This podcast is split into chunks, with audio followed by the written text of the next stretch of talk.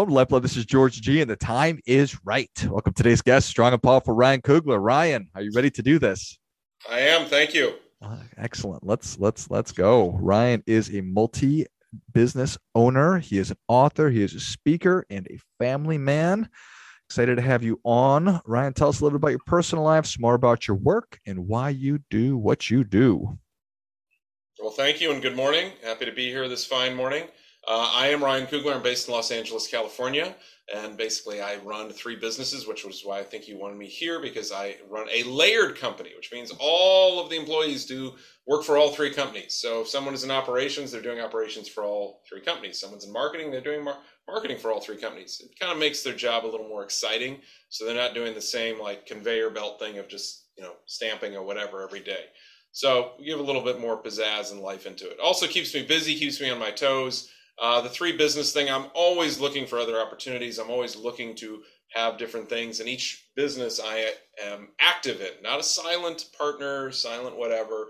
I'm physically doing every day. And I'm sure we're going to get into how do I manage each business or what's the priority. Um, so, yes, that's fulfilling my day. And, uh, you know, I, it started because I did not like what happened in 2008, where I was told, hey, you might not get paid. This was in a family business. So I decided to start some side hustles that turned into some full time gigs. So here we are today, still managing. Every day is a new day. One business up, two down, two businesses up the next day, one down, three up the next day, none down. So this way I can go home happy. If all three are down, that kind of sucks. very, very, very rare. nice. Well, I certainly, I certainly appreciate all of those things. I don't think I've ever heard the term layered company before.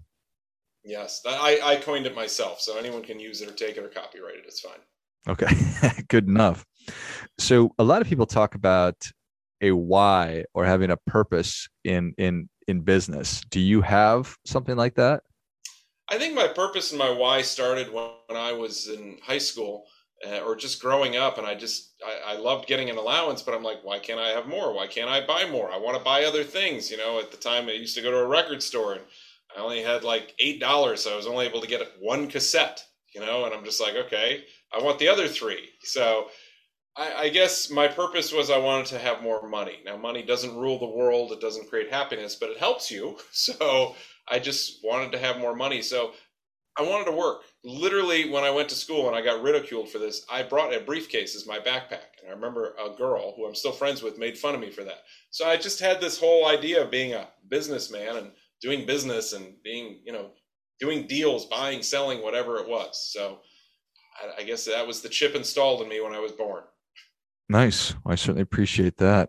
Yeah. How much were cassettes, Ryan? I, I also bought a, a, million cassettes. I just can't remember how much they were. It was were. like seven ninety nine if I remember, because okay. I remember like eight dollars, and I had to find like a quarter somewhere in the room for taxes. so, uh, where records LPs was like nine ninety nine, and then when CDs came out, it really jumped. So right. Anyway, but now a record is like 25, 30, 40 dollars. They don't make cassettes, but that was my whole thing is to buy a cassette. Nice. Well, I, pre- I appreciate that. Yeah. So we are we human beings living in in today's world are pulled in a lot of different directions there's so mm-hmm. many different things that we can give our attention to and our time and so I've been spending a good amount of time thinking about prioritization and helping people to do a better job of that. I don't know if I'm being successful at it or not, but you certainly are. You talk about you've got these three companies and you've got employees that are your, your layered companies doing different things at different times. So how do you think about and teach train prioritization? I think the main way when you have three companies is follow the money. And I don't mean to be, I don't want this to sound money hungry in today's times but basically, which company has the most transaction or is bringing in the most revenue that day or that week? So that's really what I do. So if if you know the person handling operations or the person handling marketing is dealing with three companies and comes and says, "Well, what do I do?" I just teach them, "Well, where do we have the biggest bang this week?" You know, or or or a deadline. We do follow that too.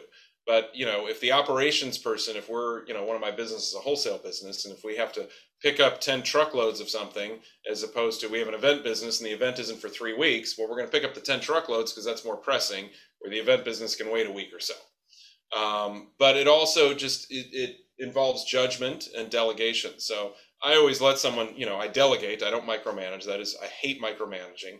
Um, and then I just say, hey, use your best judgment. Here's my policy, or here's what I suggest. From there, you do it. Now, if I come and the person's working on an event that's taking place in nine months from now, as opposed to picking up the 10 trucks, I'm going to go, what gives? Why? Well, because we had to fill out the permit today, otherwise we lose the space. Okay, that makes sense. Okay, cool. You know, and and oh, by the way, we already booked the 10 trucks. Rocket. I'm all good. I'm walking away. I pro- sorry I said anything. yeah, so, I appreciate that. Yeah. So you if if if if you don't like to micromanage, you are a delegator, and I'm sure there are a million different reasons for that. Did you do a really good job on the front end and train people the right way? Good employees, common sense, logic, interest, non entitlement. if you can find a good employee that can really just use judgment, I mean, sure, you train somebody, but you i mean you, you just try to find the right person who you know when you're doing interview they're actually looking at you they're asking questions they're answering questions and you could just tell they're not looking at their watch finding out when they can go to starbucks. Keep it simple. Yeah. Sorry. Do uh do do do we overcomplicate things? Uh we you and i? Sure. Uh, human beings. no it's human beings. No i actually don't think so. I, it depends. I mean you know it's funny you say that and i think of we're doing a permit right now with a city that I can't name, and someone is overcomplicating things, and it's so literal, and you're just pulling out your hair. So every indiv- I bring up that story because every individual is different. So every human is different. Every human is built different. We are not all the same. Some, you know, are raised this way, and some are raised that way, and some have these traditions, and some don't. So it just, you know, you just love and respect all. Well said. Yeah. So are you working 100 hours a week running three businesses ryan? No. I'm working about 50 to 60 i do i do have a clock that shuts down meaning where i immediately just say i'm done. So honestly after i do about 10 hours in the office meaning 10 hours in this building i'm done. I want to leave. I, I reach a certain point where i'm kind of like okay i did it. I'm good. I'm going to go home. I'm going to go exercise. I'm going to eat a snack. I'm going to play with the kid. I'm going to do homework yeah, maybe I'll check email and see, but usually I do have a cutoff where I just go, I'm done because I already committed to 10 hours. And when I'm in the office, it's 10 hours. I mean, it's not like I'm having a three hour meeting or three hour lunch. Lunch is at my desk, which takes five minutes. And meetings, I don't ever let go beyond a certain time. And you can even ask my friends who want to eat lunch with me. I'm like, sure, I'll eat lunch with you, 30 minutes. So that's just kind of how I am because I want to make sure I'm in the office and really doing what needs to be done. So you try and set a rule of of or a limit of 30 minutes on all the meetings or is just as, as God, I wish I could, but no, some some go an hour. But it's funny. I was someone like said, hey, the other day, hey, let's do a Zoom call. It's going to be two hours. And I'm like, nope. so, and Not don't happening. take this interview as I'm going to cut you off in 30 minutes, but it is it is kind of known. Like you know, I just had to handle a friend of mine who came to me and said, you ate your pizza and you were just done and you got up and left. I guess that's the negative side of me. I just do it and eat and then I go to the next thing in my life. Now, granted, I do have fun if I go out with my friends at night. Sure, I'll go to dinner for a few hours, and it's but it's like a Friday night or a Saturday night, and I don't have a pressing issue of work the next day. I'm good. And it's ten hours. Is that what you've discovered is the limit to like just this is it? I I, I need to move on and do something else. I think so. That's a good way to phrase it, by the way. I, I think that is how it is. Yeah. Now, I will have days where I'll work more like, you know, I own an event business. So if I'm going to work and then I have an event, sure, I'll go beyond it. But I just try to make it that I know there's a certain cutoff. And something my father taught me too is you want to end the day on a win, which means end the day where something good happened and then go, okay, like George Costanza did in Seinfeld. I'm out. I'm done. So I try to do that too. I try to like, okay, so it's it's nine hours and 52 minutes and someone just called and gave us a big sale. I'm like okay good. This is a good time to leave. Because sometimes if you stay you might have a problem and then it's gonna you're gonna go home not happy. Yeah. Yeah it's interesting. Um either focus on eh, eh, have have have you tried to say okay i'm i've got you're you're looking at tomorrow or you're in the office because you're a really early morning person you say okay here's the key things i want to do today have you tried to do that versus 10 hours, or you just found that the way that you like to perform is more time based? Both. I always do write my goals and targets. So any of your listeners should do this. Always, I do it before I leave usually. Like I'll just go, okay, this is what I'm going to do tomorrow. Here's my battle plan, or here's what I'm going to accomplish. Um, and then in the morning, if it's if I didn't do it before because I just walked out, Um, I'll do it in the morning and I'll just go, okay. There's usually a piece of paper, like literally, I mean, the camera can't see it, but right in front of me, next to my keyboard, that says, here's what's happening today. So, and then I know, and then it also says my goals, like close this person or do this or, you know, place this ad or whatever the, whatever it is that I need to do is usually there. Yeah, I appreciate that. Yeah. And then from uh, do, do you have what what does a typical week look like? Do you have meetings that that that, that are like fixed and scheduled? Um, no, every week is different. Monday is always the busiest for some reason, and it, it seems that we get the most inflow, which means the most calls in, the most content emails coming in. Monday is always the busiest. It's it, that's good. We love it. Um, but usually, like if I have, but I will schedule calls whenever I can. But usually, so I have an event business too, and I try to do event calls on Fridays um, because usually events are on the weekend that I do. So I do a lot of charity runs and walks, so a lot of weekend gigs. So I try to schedule anything with events on a Friday because then it's fresh in my mind the next day. Because the last thing an event producer, event coordinator needs to do is forget something. So if it, if I handle it on a Friday, that most likely I'll remember it on the weekend. Even if it's not the event I'm working on, it just helps to gen it in my head where I'm just kind of like, oh yeah, this event needs water, blah blah blah, and then I'll go to the event, even though it's different. It will just remind me, oh yeah, most events need water, blah blah blah. Yeah. So is is three the number, or are are you is is there room for expansion? There's room for expansion. I'm actually looking at something right now. I'm actually actively looking for another business. I'm trying to. I'm actively looking for a business that since uh, this is a platform that has more than five employees, more than a million dollars in sales and continuity that and preferably in the tech space and preferably in Florida or Texas. Nice. Yeah, Very specific. That's my checklist of what I'm looking for. So there is something, but I want to take a more of a silent role on it. So I don't want to actively be doing it every day. I just want something that's there with some knowledge and help out either as a board member, a staff, uh, uh, you know, in a staff meeting or whatever. Nice. All right, yeah. I like it. Thank you. Well, Ryan, you've already given us a bunch. You've already given us a bunch, but the people are ready for your difference making tip. What do you have for them? Well, the difference making tip is number one. This is very logical with today's world. Always return every call and email. I don't know if that's what you were looking for, but I have to tell you, I'm a salesman at heart, and I'm constantly selling in all three businesses. Whether it's my event business and I'm selling to get new events, or in my marketing business, getting new clients, or in my wholesale business but either way, one is always emailing, one is always calling. And by the way, you're very good at replying to emails, so thank you. But um, you always, always, I mean, I'm not telling you to reply to an email from Walmart, you know, spam, but if an e- if someone emails you and asks you a question that you know is not spam, it is best to reply even if you don't have an answer. I'll get back to you. I'll check on this. And it's something I'm teaching my kids right now. Like, hey, if I send you a text, or even my friends still, but I've just noticed the society we live in today is a little different and it's a little bit more like I'll if I want to I'll reply. If I want to I'll do this. But I look at it like and this is long-winded like if someone sends you an email or calls you and you don't call them back or reply back it's like me walking up to the street and going hey how you doing? And you just walk away. You don't even say hi.